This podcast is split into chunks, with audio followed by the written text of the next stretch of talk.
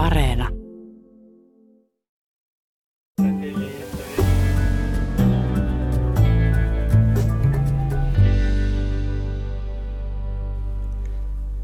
lähi rauha on tuntunut usein edustavan vähintään yhtä mahdotonta tavoitetta kuin laajemmin maailman rauhakin. Ja nyt kun viime viikkoina on seurattu uutisointia Gaasan väkivaltaisuuksista, niin ei ratkaisun avaimet tunnu olevan kovinkaan paljon lähempänä. Mutta mistä näissä Israelin ja palestiinalaisten vuodesta toiseen jatkuvissa väkivaltaisuuksissa on oikein kyse ja mitä näistä tulisi tietää? Tuntuu, että vaikkapa täältä Suomesta tuhansien kilometrien turvallisen etäisyyden päästä voi olla ehkä aika helppokin päättää, että kenen joukoissa seisoo. Mutta ymmärrämmekö kuitenkaan tarpeeksi hyvin, millaista se elämä siellä levottomuuksien keskellä on? Ja usein tuntuu, että tässä kuvataan olevan kyse pyhään maahan liittyvästä uskonnollisesta kiistasta, joka vain jatkuu läpi ikuisuuden. Mutta onko tosiaan näin? Vai mitä ajatella tämän tilanteen monista historiallisista ja poliittisista syistä? Tänään koitetaan ymmärtää Israelin ja palestinalaisten välisen vaikean tilanteen syitä ja seurauksia. Keskustelemassa meillä ovat Lähi-idän tutkimuksen professori Hannu Juusola ja palestiinalaispakolaisten tilanteesta väitellyt tutkijatohtori Tiina Järvi. Olet kääntänyt korvasi horisonttiin. Minä olen Mikko Kuranlahti. Ja minä Hilkka Nevala. Jälleen kerran on tosiaan saatu median kautta seurata hyvinkin traagisia tapahtumia Lähi-idässä. Kaasan yhteenottojen leimahtaessa julkiseen keskusteluun. lähi tutkimuksen professori Hannu Juusola, minkälainen tämä tilanne siellä näkemyksen mukaan tällä hetkellä on? No siellä käytiin jälleen, jälleen kerran, kerran, jos ajatellaan nyt puhtaasti Gaasaa, mä torjunut ensinnäkin tämän tulkinnan, että tämä olisi vain Gaasaan liittyvä, liittyvä konflikti. Tämä on erittäin tärkeä, tärkeä aspekti ymmärtää.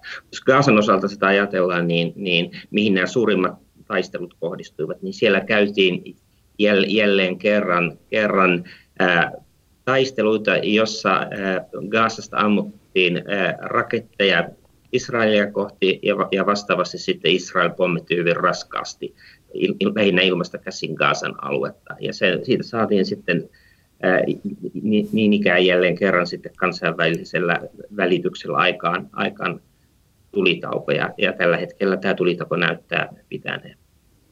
Entä tutkijatohtori Tiina Järvi, minkälaisia ajatuksia nämä nyt leimahtaneet yhteenotot ovat sinussa aiheen asiantuntijana herättäneet?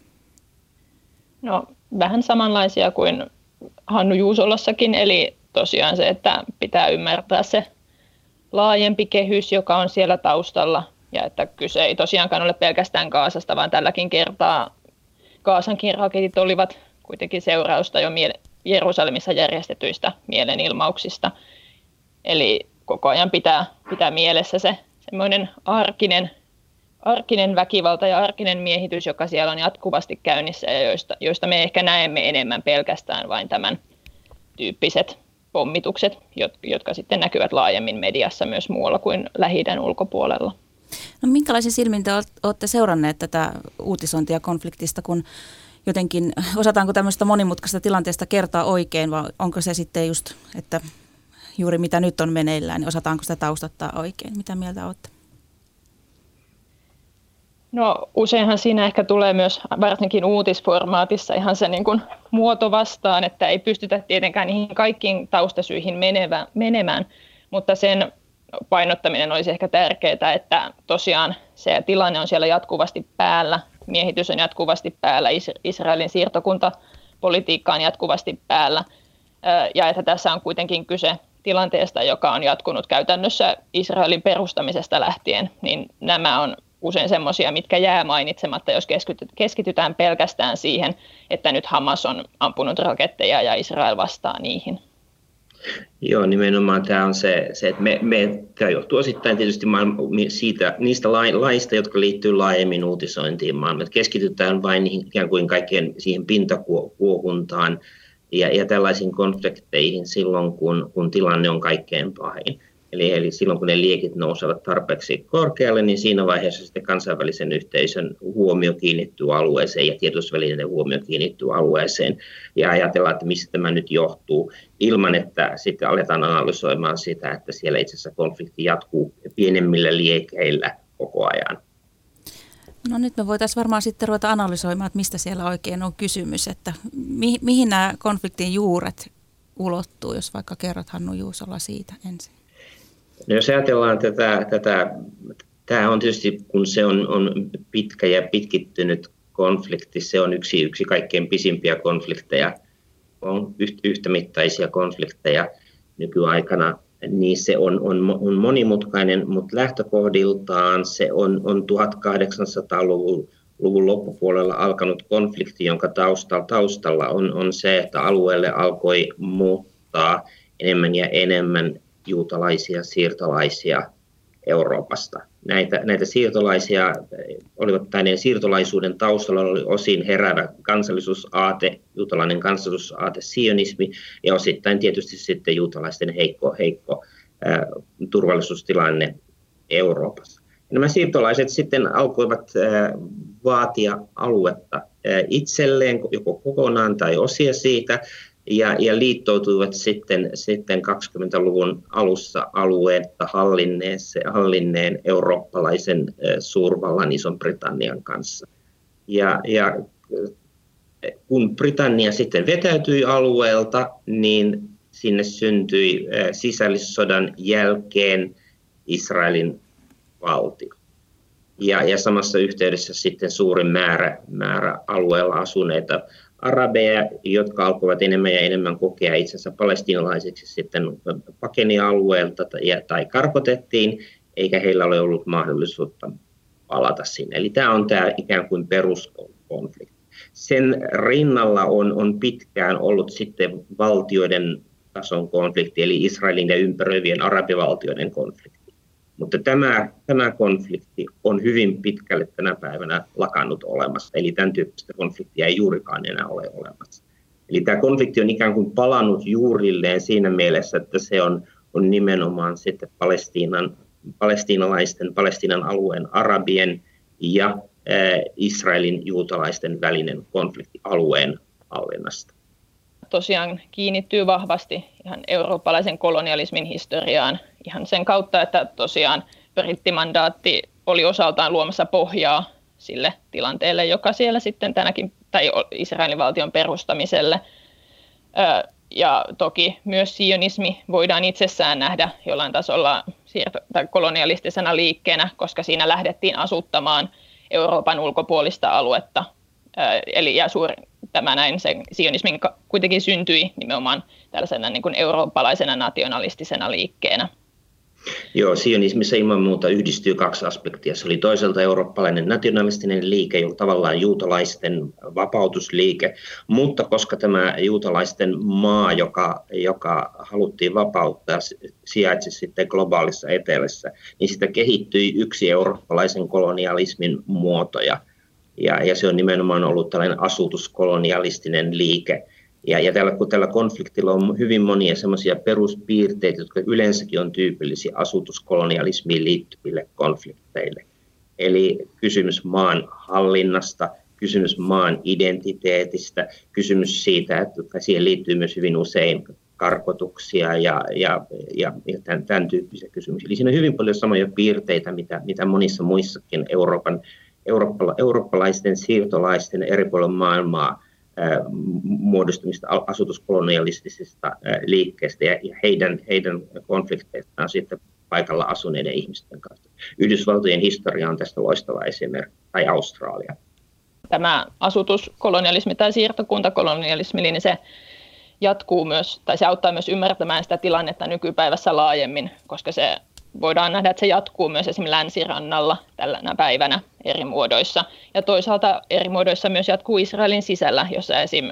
Israelin eteläosissa yhä edelleen ollaan paikallisia beduiineja siirtämässä pois mailtaan. Eli se on jatkuva konflikti tai, tai jatkuva tämmöinen niin kuin politiikka tai tämmöinen toiminnan muoto, joka yhä edelleen näkyy siellä alueella.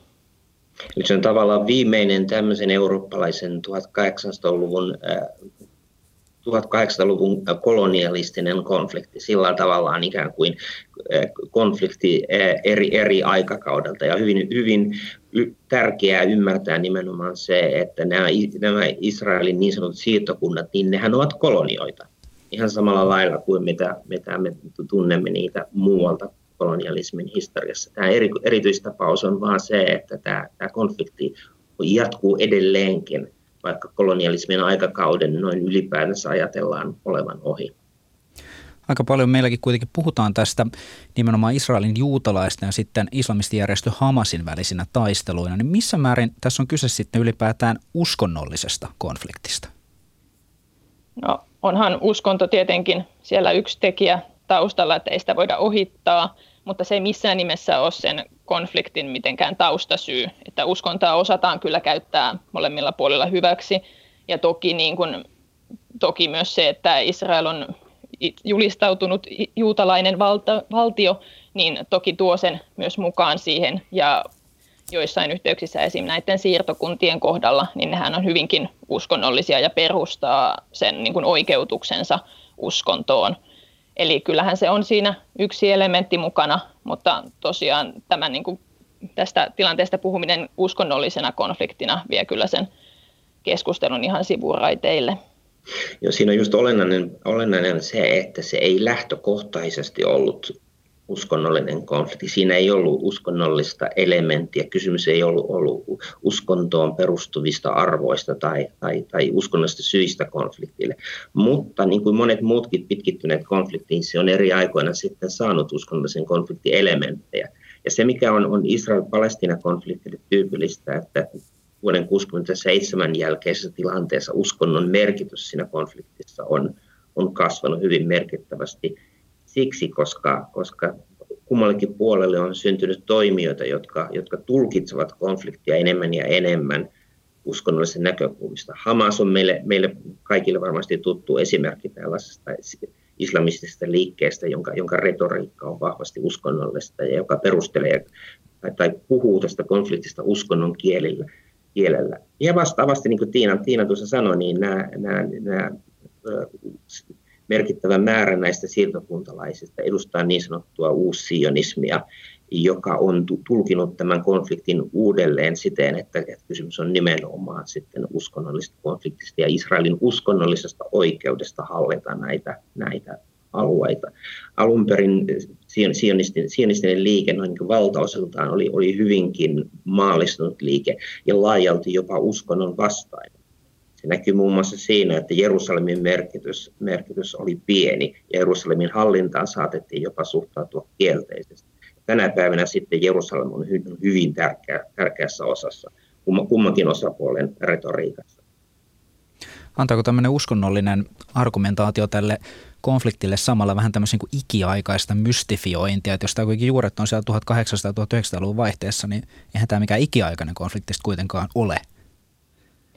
No varmasti se sitä osaltaan, osaltaan mystifioi ja osaltaan myös tosiaan sitä osataan käyttää ehkä niin kuin hyväkseen myös sitä sellaista ajatusta, että sillä alueella olisi tällaiset ikiaikaiset uskonnolliset juuret. Esimerkiksi niin kuin Israelin puolella hyvin vahvasti haetaan sitä oikeutusta sieltä niin kuin aikaisemmasta juutalaisesta historiasta, johon, josta kuitenkin on jo se 2000 vuotta, mutta sen kautta myös oikeutetaan sitä kuulumista sinne alueelle.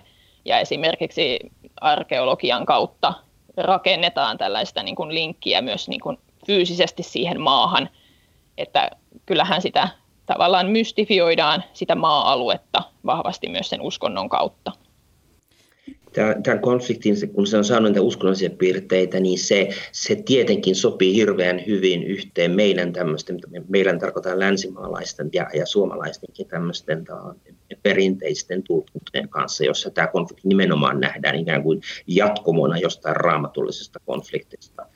Ja, ja tämä näkyy hyvin paljon edelleenkin uutisoinnissa. Nytkin kun Helsingin Sanomat äh, julkaissut useamman uutis, uutis, uutisen yhteydessä tämmöisen ikään kuin konfliktin historiaan liittyvän, liittyvän jutun, niin siellä on, on, kerrotaan esimerkiksi niin, että siinä vaiheessa kun britit saivat alueen hallintaansa, niin he alkoivat, että he suhtautuivat positiivisesti, suhtautuivat positiivisesti ajatukseen perustaa sinne juutalaisten kansallinen koti. Ja siitä jatketaan sitten niin, että, että arabit, jotka olivat enemmistö, vastustivat tätä tätä ajatusta siksi, että alue oli kummallekin os- osapuolelle eh, pyhä. Eli tavallaan esitetään tällainen, tällainen ajatus, että tämän, tämän, tämän juutalaisen kansallisen kodin tai valtion niin perustamisen taustalla oli se, että se oli pyhä. Muuten se olisi ollut ok, jos ei olisi ollut pyhä, mutta, mutta koska se oli pyhä, niin siksi sitä vastustettiin. Tämä on, antaa, on täysin anakronistinen tulkinta, eikä, eikä vähän vähäisemmässäkään määrin vastaa sitä historiallista totuutta. Mutta se vastaa hyvin meidän mielikuvia, jos nämä on ikään kuin muinaisia israelilaisia ja, ja sitten 60-luvulla tulleita arabeja, jotka käyvät sitä samaa, samaa kamppailua sitten, sitten sukupolvesta toiseen. No ketä ryhmiä siellä sitten on, että, että jos ajatellaan niin kuin, että ketä, ketä on niin kuin israelilaiset ja ketä ne palestiinalaiset on? Onko ne hyvin kahteen leiriin jaettava ryhmä vai, vai miten näette? No kysehän, niin kuin jos puhutaan, mä voin vaikka keskittyä palestiinalaisiin, koska se on se, mihin itse on kuitenkin perehtynyt.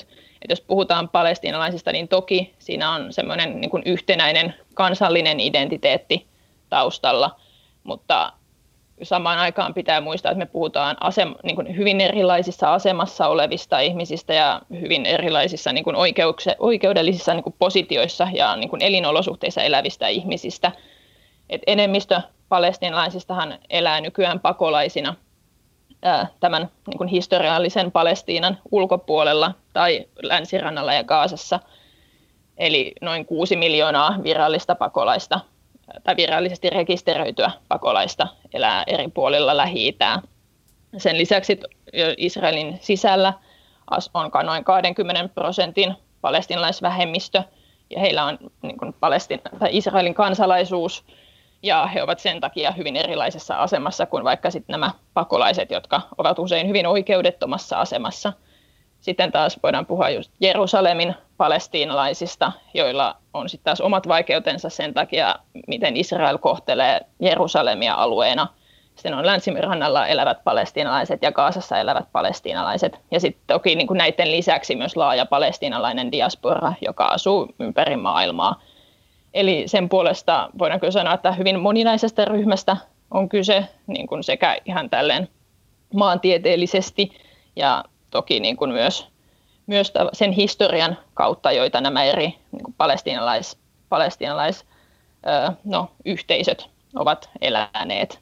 Eli heillä on hyvin, niin kuin, hyvin erilaiset mahdollisuudet esimerkiksi toimia niin kuin näissä nykyisissä, nykyisissä olosuhteissa.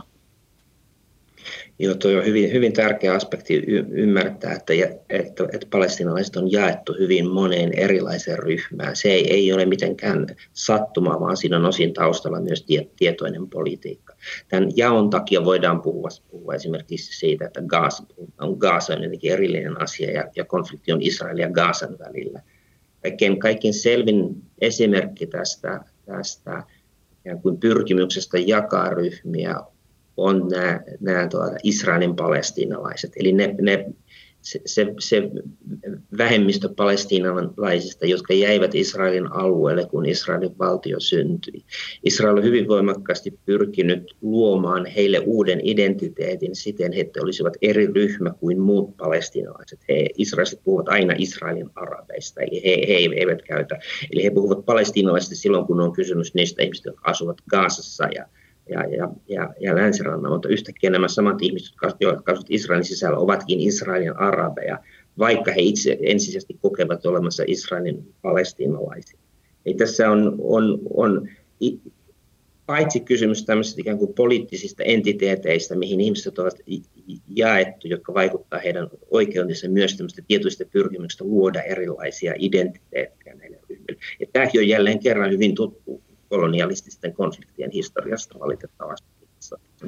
Jälleen, jälleen kerran samoja Koska israelilaiset eivät, ole, eivät tietenkään ole yhteinen ryhmä. Se on, on tyypillinen tällainen äh, siirtolaisuuteen perustuva yhteiskunta, jossa on huomattavia kulttuurisia eroja sen mukaan, mistä, mistä päin maailmaa maailmaan juutalaiset siirtolaiset on tulleet ja missä vaiheessa he ovat tulleet. siellä on ollut tämä Euroopan askenaasi juutalaiset, jotka ovat olleet sellainen hallitseva ryhmä yhteiskunnassa ja sitten, sitten arabimaista tulleet juutalaiset, joiden asema on ollut pitkään huomattavan paljon heikompi. Ja, ja nyt sitten uusimpina tulokkaina esimerkiksi entisen Neuvostoliiton alueelta tulleet ihmiset. Nämä eri ryhmät heijastuvat vahvasti myös esimerkiksi puoluekartalla. Siellä on tyypillisesti etnisiä puolueita, jotka ajavat, edustavat tietyn, tietyn ryhmän asemaa. Eli, eli myös oikeastaan tämä, tämä, tämä israelaispuoli on niin tavallaan etnisesti ja kulttuurisesti sitten jakautuneempi kuin mitä, mitä palestinalaiset on taas sitten ikään kuin tämmöisen niin kuin poliittisen hallinnan suhteen jakautuneempia. Toki niin kuin Israelin, Israelin sisällä myös osittain on ylläpidetty sellaista niin kuin askenasi-kulttuuria, vaikka nämä askenasi-juutalaiset muodostavat vähemmistön vähemmistön Israelin, Israelin sisällä, niin silti siellä ollaan ö, rakennettu sitä kansallista identiteettiä ja tällaista niin kuin kansallista kulttuuria nimenomaan tämän askenasi-juutalaiskulttuurin pohjalle. Ja tämä on osa syy myös siihen, että minkä takia esim. nämä misrahi-juutalaiset, jotka ovat tulleet näistä arabi, arabivaltioista, niin ovat usein kokeneet, että heidän on täytynyt myös kieltää tietyssä mielessä se oma arabiutensa ja se arabitaustansa, koska se on ollut, ollut no, vähän semmoinen aihe Israelissa, että ei voi olla samaan aikaan arabi ja juutalainen, koska arabi on myös ollut se vihollinen. Joo, siellä on hyvin, hyvin monimutkaisia ja kipeitä tällaisia identiteettiin liittyviä kysymyksiä, jotka ei ole on, on, on vahva yhteys myös siihen, että kenellä yhteiskunnassa on valta. Jos mietitään nyt sitten näitä taistelevia osapuolia, niin miten te luonnehtisitte sitten näitä tavoitteita, että jos tämmöisessä täydellisessä maailmassa molemmat voisivat saada sen, mitä haluavat, niin mitä se olisi? Mitä siellä haetaan?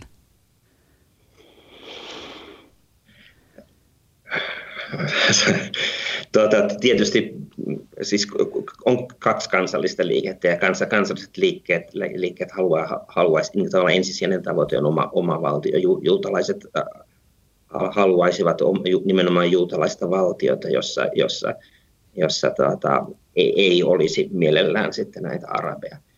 67 jälkeessä Israelista on tyypillisesti sanottu sitä, että, että he halusivat myötäjäiset, mutta ei, mutta ei morsianta. Eli he haluaisivat mielellään kaiken maan, mutta ei, mutta, mutta ei näitä, näitä, näitä arabeja. Ja vastaavasti tietysti se puolella haluttaisiin ensisijaisesti oma, oma valtio, ja, ja tota, mielellään tietysti ilman juutalaisia, mutta tämä on tietysti pitkään ollut jo niin epärealistinen ajatus, että ei sitä käytännön politiikassa ole heijastunut, heijastunut pitkiin pitkiin aikoihin. Ja jos puhutaan ihan, ihan arjen tasolla, että mitä palestiinalaiset, palestiinalaiset nyt erityisesti haluavat, niin kuin, tai se mihin itse, itse aina niin kuin omassa tutkimuksessa törmää ja siihen, siinä kun puhuu ihmisten kanssa – niin käytännössä ihmiset haluavat mahdollisuuden normaaliin elämään. He haluavat, että heidän ei tarvitse pelätä päivittäin. He haluavat, että heillä on samanlaisia mahdollisuuksia kuin muilla ihmisillä. He haluavat, että heidän ihmisyytensä tunnustetaan ja heidän ei ole, he, heitä ei niin jatkuvasti nöyryytetä eri tavoilla. Ö, eli hyvin niin kuin periaatteessa ihan elämän perusedellytyksistä puhutaan myös, jos puhutaan tällaisella niin kuin arjen tasolla, miten ihmiset sen tilanteen kokevat, koska siellä on tällä hetkellä kuitenkin, kuitenkin se tilanne päällä, että palestinalaisilla ei ole, ei ole näitä mahdollisuuksia ja näitä oikeuksia, että he pystyisivät rakentamaan hyvää elämää itselleen. Ja toki niin kuin palestinalaisten kohdallakin pitää, kuten niin kuin tuossa aikaisemmin sanoin, niin silleen poliittisesti erilaisissa tilanteissa eläviä, eläviä niin kuin yhteisöjä, jolloin myös se, mitä halutaan, saattaa erota hieman sen suhteen, sattuuko asumaan pakolaisleirillä Libanonissa vai asuuko jossain eristetyssä maa, maanviljelykseen perustuvassa kylässä länsirannalla, jolloin nämä erilaiset todellisuudet myös vaikuttavat siihen, mitä ihmiset toivovat siltä tulevaisuudelta. Joo, ei nämä missään suhteessa tietenkään, jos mennään, mennään tälle tasolle, niin ole, ole, ihmiset on erilaisia ja, ja tosiaan haluavat eri, erilaisia asioita. Se, mikä mä näkisin ainakin henkilökohtaisesti niin, että, että kun palestinalaisten taistelu on, on, on ollut pitkään perustunut tämmöisen ikään kuin itsenäisen valtion perustamiseen tai pyrkimykseen perustaa se alun perin ilman Israelia myöhemmin Israelin rinnalle – kompromissin seurauksena, niin se on pikkuhiljaa, jos ajatellaan nuoria, niin siirtymässä tämän tyyppiseen ajatukseen, että, että ei halutakaan välttämättä enää omaa, omaa valtiota, vaan halutaan sitten tasa-arvoinen asema yhden valtion sisällä. Eli tämä muuttuu tämmöiseksi kansalaisoikeustaisteluksi. Osin siksi, että tavallaan ymmärretään se, että tämä ajatus tämän valtion jakamisesta ja alueen jakamisesta anteeksi, niin on enemmän ja enemmän mahdotonta, koska nämä, nämä, nämä siirtokuntalaiset on ikään kuin syöneet sen, sen mahdollisuuden. Tämmöistä reikäjuustoa ei enää voida, voida, voida jakaa. Ja, ja sen takia sitten aletaan, aletaan puhumaan siitä, että okei, te voititte, että nyt me halutaan sitten tasavertaiset oikeudet demokraattisessa valtiossa. Ja tämä on valtavan mielenkiintoinen kehityskulku tässä konfliktissa, joka on, on, ei ole vielä pitkällä, mutta, mutta se, on, se, on, se on alkamassa ja al, alkanut tämän tyyppinen muutos. Ja siinä myös pyritään ehkä vastaamaan näiden eri palestinaisyhteisöjen tarpeisiin ja toiveisiin, koska vaikka tällaisen, tällaisen kahden valtion mallissa pystyttäisiinkin ratkaisemaan miehityksen aiheuttamat ongelmat, niin miten sillä pystyttäisiin vastaamaan pakolaisten tilanteeseen tai sitten Israelin kansalaisina elävien palestinalaisten tilanteeseen ilman, että tässä tulisi taas kyseeseen jonkinlaiset isot väestönsiirrot, mikä on kuitenkin ei toivottava tilanne. Kuuntelette horisonttia ja tänään me koitetaan ymmärtää Israelin ja palestiinalaisten välisen vaikean tilanteen syitä ja seurauksia. Ja meillä on täällä keskustelemassa lähi tutkimuksen professori Hannu Juusola ja palestiinalaispakolaisten tilanteesta väitellyt tutkijatohtori Tiina Järvi. Tässä on paljon nyt tullut viittauksia juurikin näihin paikallisiin olosuhteisiin ja valta-asemiin, myös rakenteelliseen väkivaltaan eri tavoin. Mitä pitäisi ymmärtää arjesta, nyt jos otetaan vaikka tämä Gaasa esimerkiksi, joka paljon nyt on, on meidän uutisissa koko ajan esillä, niin millaista elämä Gaasassa sitten on? Mitä siitä pitäisi sitten ihan tavallisesta elämästä ymmärtää? No, siinä täytyy ymmärtää, että kyse on alueesta, jota Israel on saartanut vuodesta 2007 eteenpäin. Eli käytännössä puhutaan tällaisesta hyvin pienestä, tiheästi asutusta, suljetusta alueesta, jonka rajoja Israel hallitsee – se ihmisten liikettä ja myös tavaran liikettä. Puhutaan myös alueesta, jota on tasaisin väliajoin pommitettu hyvin niin kuin rajusti ja tämän saaron takia näitä pommitusten tuhoja ei olla pystytty korjaamaan. Puhutaan alueesta, jossa vesivarannot ovat joko saastuneet tai muista syistä käyttökelvottomia, eli todella niin kuin vaikeista olosuhteista. Ja puhutaan myös alueesta, jossa enemmistö enemmistö kaikista kansalaisista on pakolaisia, eli heillä on myös tämä vuoden 1948 niin pakolaisuus siinä taustalla. Eli todella vaikeat olosuhteet, jossa se arjen, arjen niin kuin eläminen on vaikeaa, että vaikka ihmiset toki kaikenlaisissa olosuhteissa pyrkivät elämään sitä elämäänsä, mutta todella niin kuin vaikeaksi Israel sen omalla politiikallaan tekee. Gaza on tavallaan tämän, niin tämän konfliktin kaikkein onnettomin, se on niin onnettomimmissa osa. Se on oikeastaan sellainen alue, jota oikein kukaan ei halua. He on jääneet sen limboon, jossa, jossa tuota, tavallaan kaikki, kaikki toivo on, on mennyttä. Se on 40 kilometriä pitkä ja, ja leveämmillään jotain 12 kilometriä leveä, siis 40 kilometriä pitkä ja 12 kilometriä leveämmillään oleva, oleva alue, joka, joka tosiaan on ollut, ollut 2007 jälkeen saarrettu. Sen eristäminen muusta Palestiinasta alkoi todellisuudessa myös paljon aikaisemmin. Jo 90-luvun alussa, kun rauhanprosessi syntyi, niin, niin Gaasan eristäminen muusta alueesta alkoi. Ja, ja, ja tällä hetkellä siellä on valtavan paljon ihmisiä, jotka eivät ole koskaan käyneet muualla kuin, kuin Gaasassa. Eli heidän, heidän horisonttinsa on ainoastaan on, on tämä, tämä Gaasan alue. Ennen tätä rauhanprosessia Länsirannan ja, ja Gaasan palestinaiset olivat hyvin laajalti tekemisiä, pystyivät liikkumaan ja pystyivät liikkumaan jopa Israelin alueella. Mutta ironista on se, että tämän, tämän 90-luvun rauhanprosessin aikana niin, niin syntyi järjestelmä, jossa, jossa nämä, nämä palestinaiset on enemmän ja enemmän eristetty toisistaan ja eristetty israelilaisista. Ja, ja Gaza, Gaza on se alue, joka on, on, on, on tavallaan, jota on kohdeltu kaikkein huonoimmin, joka on ollut kaikkein, kaikkein hankalimmassa tilanteessa tässä. Ja erityisesti sen jälkeen sitten, sitten kun, kun Hamas voitti, voitti demokraattiset vaalit 2006 ja, ja sitä vaali, vaalivoittoa ei koskaan hyväksytty ja, ja, ja se oli, oli, oli lisäponsi tälle, tälle Gaasan eristämiselle. Ja oman taustansa siihen toki luo myös se, että Israel veti siirtokuntansa pois Kaasasta vuonna 2005 ja alkoi keskittämään tämän siirtokuntapolitiikkansa nimenomaan Länsirantaan ja Jerusalemiin. Eli samalla tavallahan ei olisi mahdollista pommittaa vaikka niin kuin länsirantaa, koska siellä on kuitenkin ne Israelin siirtokunnat koko ajan siinä lähietäisyydellä. Kaasa sitten taas on puhtaasti palestinalainen alue siinä mielessä, että siellä ei enää näitä Israelin siirtokuntalaisia elä. Joo, israelaisissa no, arkinkin, normaaliinkin tavallaan, ei, ei puhtaasti poliittisen johdon, vaan, vaan normi-israelaisten puheessa, he, he kokevat hyvin voimakkaasti Gaasan ikään kuin erillinen alue tai valtio, jolla, joka, joka, jolla ei ole yhteyttä, yhteyttä tähän, kokena kokonaisuuteen.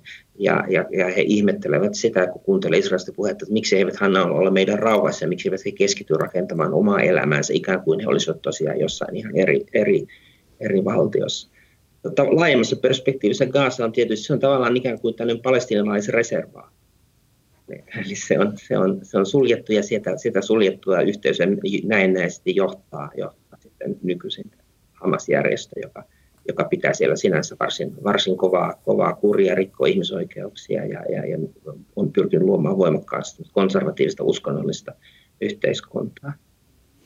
Jos nyt mietitään, että tavallaan aivan samalla tavalla, että kummalla puolella ihminen myös täältä päin, kummalle puolelle asettuu kumman motiiveja tukea, mutta että tästä huolimatta voidaan ihan selkeästi puheiden perusteella sanoa, että toisella osapuolella on huomattavasti vaikutusvaltaisempi yhteiskunnallinen valta-asema. Niin onko ongelmallista ylipäätään viitata tähän tilanteeseen tällaisena niin kuin kahden osapuolen välisenä konfliktina? Että voiko tämä ratketa esimerkiksi sillä, että saatetaan vain osapuolet yhteisen neuvottelupöydän ääreen? Mitä Tiina Järvi ajattelet? No Muun muassa näkökulmassa se on hyvinkin ongelmallista, että siitä puhutaan. Ei, tai no, ei pelkästään minun näkökulmasta, vaan yleisesti niin kuin nähdään, että se on hyvin ongelmallista, että sitä konfliktisanaa käytetään, koska siinä tosiaan syntyy tämmöinen illuusio kahdesta tasa, edes jollain tasolla vahvasta osapuolesta, joilla olisi samanlaiset mahdollisuudet vaikuttaa siihen tilanteeseen. Että sen takia olisi ehkä järkevämpää puhua siitä tällaisena niin kuin asutus- siirtokuntakolonialistisena tilanteena – voidaan puhua Israelin niin kuin rasismista, apartheid-politiikasta. On paljon niin kuin käsitteitä, joita voidaan käyttää sen, käyttää sen konfliktin sijaan. Ja no, palestinalaisten oma kokemus toki niin kuin näistä neuvotteluista on ollut se, että ne on aina johtaneet vain huonompaan tilanteeseen, että heti kun suostuttiin samaan neuvottelupöytään Israelin kanssa, niin koko ajan se elintila on käynyt ahtaammaksi ja elinolosuhteet myös vaikeammiksi, vaikeammiksi monin tavoin. Eli ajatus siitä, että tämä osapuoli, joka on lähtökohtaisesti sen toisen osapuolen vallanalaisuudessa, pystyisi jossain neuvottelutilanteessa sitten olemaan jotenkin siinä asettamassa ehtoja, niin onhan se aika absurdi. Eli ei niin kuin, enemmän ehkä tätä tilannetta voitaisiin kuitenkin lähestyä sen kautta, että miten tavallaan voidaan myös saada Israel – Israel vastaamaan teoistaan ja noudattamaan kansainvälistä lakia ja laittaa Israel vastuuseen ihmisoikeusrikkomuksista, koska tässä kuitenkin on, on kyse kolonialistisesta konfliktista, jolla on myös apartheid-politiikan piirteitä. Tuota, jos, tämä, jos ajatellaan tavallaan ikään kuin meidän länsimaisten suhtautumista tähän konfliktiin, niin, niin alun perin se oli pitkään sen tyyppinen, että, että arabit ovat, ovat terroristeja ja haluavat heittää juutalaiset mereen ja, ja sillä lailla sympatia oli hyvin voimakkaasti juutalaisten puolella, jotka koettiin, että, että juutalaiset ovat kärsineet koko historian ja, ja tämä on, tämä on suuri vääryys nyt sitten, että nämä, nämä, nyt tällä kertaa nämä arabit pyrkivät sitten vainoamaan juutalaisia. Tämä muuttui sitten pikkuhiljaa erityisesti 80-luvulla, kun ensimmäinen intifada osoitti sitä, miten, miten, miten palestinalaisia kohdellaan siellä. Jopa Yhdysvalloissa alkoi asenteet muuttumaan. Ja sen jälkeen on syntynyt ikään kuin tämmöinen uusi liberaali tulkinta tästä, tästä konfliktista, jossa ikään kuin on vastakkain kaksi osapuolta, joilla molemmilla on, on on ikään kuin oikeutus tähän maahan ja molempien narratiivi on ikään kuin perusteltu. Ja, ja sen pohjalta sitten konfliktin ratkaisu tarkoittaa sitä, että, tehdään, tulee, kummankin osapuolen tulee tehdä kompromisseja. Ja tämä, tämä kompromissi tarkoittaa maa, maa jaettaisiin ja, ja, ja niin edelleen. Mutta ongelma tässä, tässä, tässä ymmärryksessä tällaisesta kahdesta ryhmästä, jotka ovat, ovat, ovat konfliktissa ja, ja joka konflikti ratkaista sitten kompromisseilla, on se, että tämä, tämä toinen osapuoli on niin valtavan paljon vahvemmassa asemassa ja kärsii, kärsii konfliktista paljon vähemmän kuin, kuin toinen osapuoli. Eli me ollaan tavallaan hetkellä niin ikään kuin sellaisessa tilanteessa, että, että käytännössä Israelilla ei ole minkäänlaista painetta eikä tarvetta tehdä kompromisseja tässä tilanteessa. Israelilaisia kuolee suhteessa palestinalaisiin tänä päivänä huomattavasti vähemmän kuin konfliktin aika aikaisemmissa vaiheessa. Ja, ja tämä, suurella osalla israelilaisista tämä konflikti on tänä päivänä tällainen ikään kuin paljon pienempi asia monen muun rinnalla. Tämä näkyy hyvin vaikkapa Israelin vaaleihin liittyvissä kysymyksissä. Tämä ei ole enää sillä keskeinen, keskeinen kysymys. Ihmiset ajattelevat, että tämä on tilanne, joka on, on, on, voidaan hallita, ei siitä tarvitse ratkaista.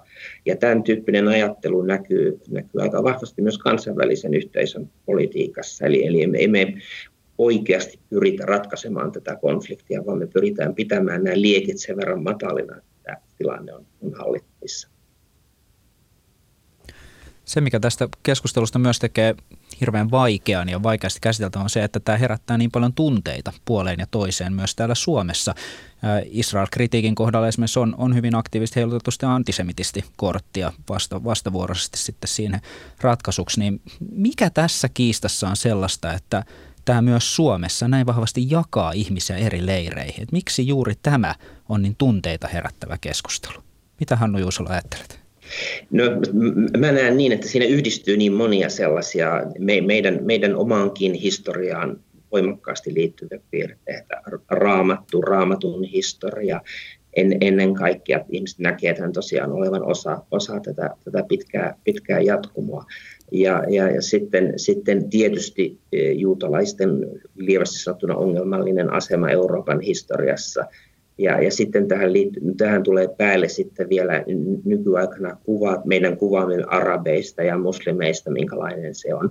Ja, ja sitten sekin tilanne, että kylmän sodan vuosina tämä suhtautuminen tähän konfliktiin jakautui oikeiston ja vasemmiston välille. Ja tämä, tämä linja tuntuu, tuntuu jollakin lailla edelleenkin olevan, olevan relevantti tämän, tämän konfliktin kohdalla. Eli siinä on ja vielä sitten eurooppalaisen kolonialismin historia, joka on yksi, yksi aspekti. Eli tässä on kaikki mahdolliset tekijät, jotka, jotka, jotka tuota, yhdistyvät tässä konfliktissa. Ja, ja on hyvin harvoja, jos mitään, mitään sellaisia konflikteja, jossa, jossa olisi näin paljon eri, erilaisia meidän kannalta relevantteja tekijöitä läsnä samanaikaisesti. Onko rauha sitten jollakin tavalla mahdollinen? Mitä se edellyttäisi, että sinne rauha saataisiin? Tiina Järvi. No täytyyhän sitä nyt uskoa, että rauha on mahdollinen, että ei mitkään tilanteet jatku ikuisesti, onneksi. Toki se vaatii, vaatii paljon työtä, koska se tilanne on tällä hetkellä niin herkkä ja niin vaikeasti ratkaistavista. Niin kun, jotenkin se on niin syvällä, syvällä myös niissä Israelin niin valtion, valtion olemassaolossa toisaalta ja sitten palestiinalaisten niin kun, toiveissa. mutta kyllä se vaatii sen, sen kansainvälisen paineen siihen myös, että sitä saataisiin sitä, niitä solmuja siellä jotenkin avattua. Että hyvin vaikea nähdä, että se tilanne tulisi muuttumaan, jos heidät nyt jätetään sinne kahdestaan neuvottelemaan, palestinaiset ja israelilaiset keskenään neuvottelemaan siitä tilanteesta. Että kyllä se vaatii, vaatii niin kuin paljon työtä ja se vaatii myös sen, että me tosiaan puhutaan siitä tilanteesta niillä oikeilla sanoilla, eikä niin kuin jäädä kiinni siihen illuusioon, että nyt on kyse jostain ikiaikaisesta konfliktista, joka siellä on vaan sattuu olemaan meneillään ja jota ei muka saataisi koskaan ratkaistua. Että kyllä sen täytyy niin kuin suhtautua sellaisena tilanteena, johon pystyy vaikuttamaan ja sellaisena tilanteena, jossa myös Euroopalla ja kansainvälisellä yhteisöllä on oma roolinsa ihan sen historian kautta, että minkä takia se tilanne sinne on kokoon ylipäätään edes syntynyt. Eli jos nyt otetaan tähän vaikka Etelä-Afrikan esimerkki ja se, miten apartheid saatiin lopulta kaatumaan, niin sekin on niin kuin yksi osoitus siitä, että kyllä tilanteet ja valtiot voivat muuttua, vaikka se ei koskaan helppoa olekaan. Kyllä, kyllä mäkin uskon, että tämä jossakin vaiheessa jollakin tavalla ratkeaa toivottavasti positiivisesti. Mutta tuota, jos ajattelen lyhyellä tähtäimellä tai jopa keskipitkällä tähtäimellä, niin rehellisesti sanottuna niin en näe kovin paljon toivetta, että kyllä tämä, kyllä tämä tuota, jatkuu tämä konflikti ja, ja, ja tavallaan olennaista näyttää, näyttää olevan se, että halutaan ikään kuin pitää tämä konflikti hallinnassa, että et kansainvälisessä yhteisössä ei, ei näytä olevan rohkeita, rohkeita tekijöitä, jotka, jotka haluaisivat oikeasti ryhtyä sitä, sitä todenteolla ratkaisemaan. Se ei, ei ole tietenkään kenenkään poliitikon uran kannalta kaikkein hohdokkain mahdollisuus on, onnistua. Mutta seuraavat sukupolvet, niin tilanne voi olla taas toinen. Tämä, tämä konfliktihan on, on, on nähnyt, nähnyt monenlaisia vaiheita, eikä, eikä, eikä meidän tulkinnat tai miten me nyt nähdään sen, ei välttämättä enää ole sitten relevantti seuraavan sukupolven tai sitten seuraavan sukupolven aikana, mutta, mutta valitettavasti tällä hetkellä mä olen, olen valtavan pessimistinen. Tilannetta seuranneena, niin ei se kauheasti, kauheasti niin kuin anna syitä optimismiin valitettavasti. Ja niin kauan kuin Yhdysvalloilla, tai Yhdysvallat on mukana tässä kuviossa myös niin kuin käytännössä kritiikittömänä Israelin tukijana, niin hyvin vaikea nähdä, että siihen niin kuin saataisiin kansainvälisen yhteisön tasolla mitään kovin vahvo, tai niin kuin ei sa, saataisi kovinkaan nopeaa ratkaisua. Nuoret yhdysvaltalaiset ajattelevat tästä konfliktista jo, jo selvästi eri tavoin kuin mitä vanhempansa. Että, että siinä vaiheessa, kun Yhdysvalloissa uudet, uudet sukupolvet nousevat poliittiseen valtaan, niin, niin se var, voi varmasti vaikuttaa tähän tilanteeseen ja Yhdysvaltojen asemaan merkittävästikin. Mutta, mutta tuota, Yhdysvalloissa, niin kuin monessa muussakin paikassa, niin valta on, on vanhoilla miehillä, joiden, joiden arvot ovat ja, ja näkemykset ovat eilisiä ja, ja muutos ei ole kovin nopea. Summatkaa vielä molemmat tähän loppuun se ihan keskeisin asia. Mitä te toivoisitte ihmisten ylipäätään ymmärtävän Israelin ja palestinalaisten välistä suhteista? Mä, mä liittäisin sen, että sen, sen tavallaan ymmärtäminen, että se on osa, osa eurooppalaisen kolonialismin historiaa, että se on se tavallaan, että tätä konfliktia pitäisi alkaa ymmärtämään, miten se on syntynyt ja miten se on kehittynyt, niin se, se, se valitettavasti liittyy meidän, meidän oman, tarkoitan eurooppalaiseen ennen kaikkea, eurooppalaisten kolonialismin historiaan, ja, ja, ja sitä pitäisi uskaltaa katsoa siitä, siitä perspektiivistä, eikä, eikä sitten ikään kuin etsiä selityksiä jostain muista mallista, jotka, jotka eivät sillä lailla pakota meitä, meitä etsimään ratkaisua. Jos puhumme ikiaikaista uskonnollisesta konfliktista, niin, niin semmoiset konfliktit ei, ei edellytä meiltä yhtään mitään, koska ei, ei semmoista konfliktia ole ratkaistavissa. Se, mitä itse ehkä aina haluaa painottaa, on se, että se tilanne on siellä koko ajan päällä. Että vaikka se meille näyttäytyy tällaisina hetkinä, jolloin on jotain, jotain tällaista niin kuin radikaalimpaa tai vakavampaa väkivaltaa silloin, kun on pommituksia tai ö, rakettiiskuja, niin se on palestinalaisille se on kuitenkin arkipäivää. He elävät jatkuvasti sen tilanteen keskellä. Ja tämä on myös se, mikä meidän pitää muistaa silloin, kun me puhutaan siihen, miten palestinalaiset toimii niissä tilanteissa. Eli siinä on koko ajan taustalla semmoinen päivittäinen väkivalta, päivittäinen nöyryytys, päivittäiset elinolosuhteet, jotka niin kuin, käyvät yhä vain kapeammiksi. Eli tämä täytyy, täytyy pitää mielessä silloin, kun sitä tilannetta mietitään. Hannu Juusola, Tiina Järvi, kiitos haastattelusta. Kiitos. Kiitoksia. Kiitos.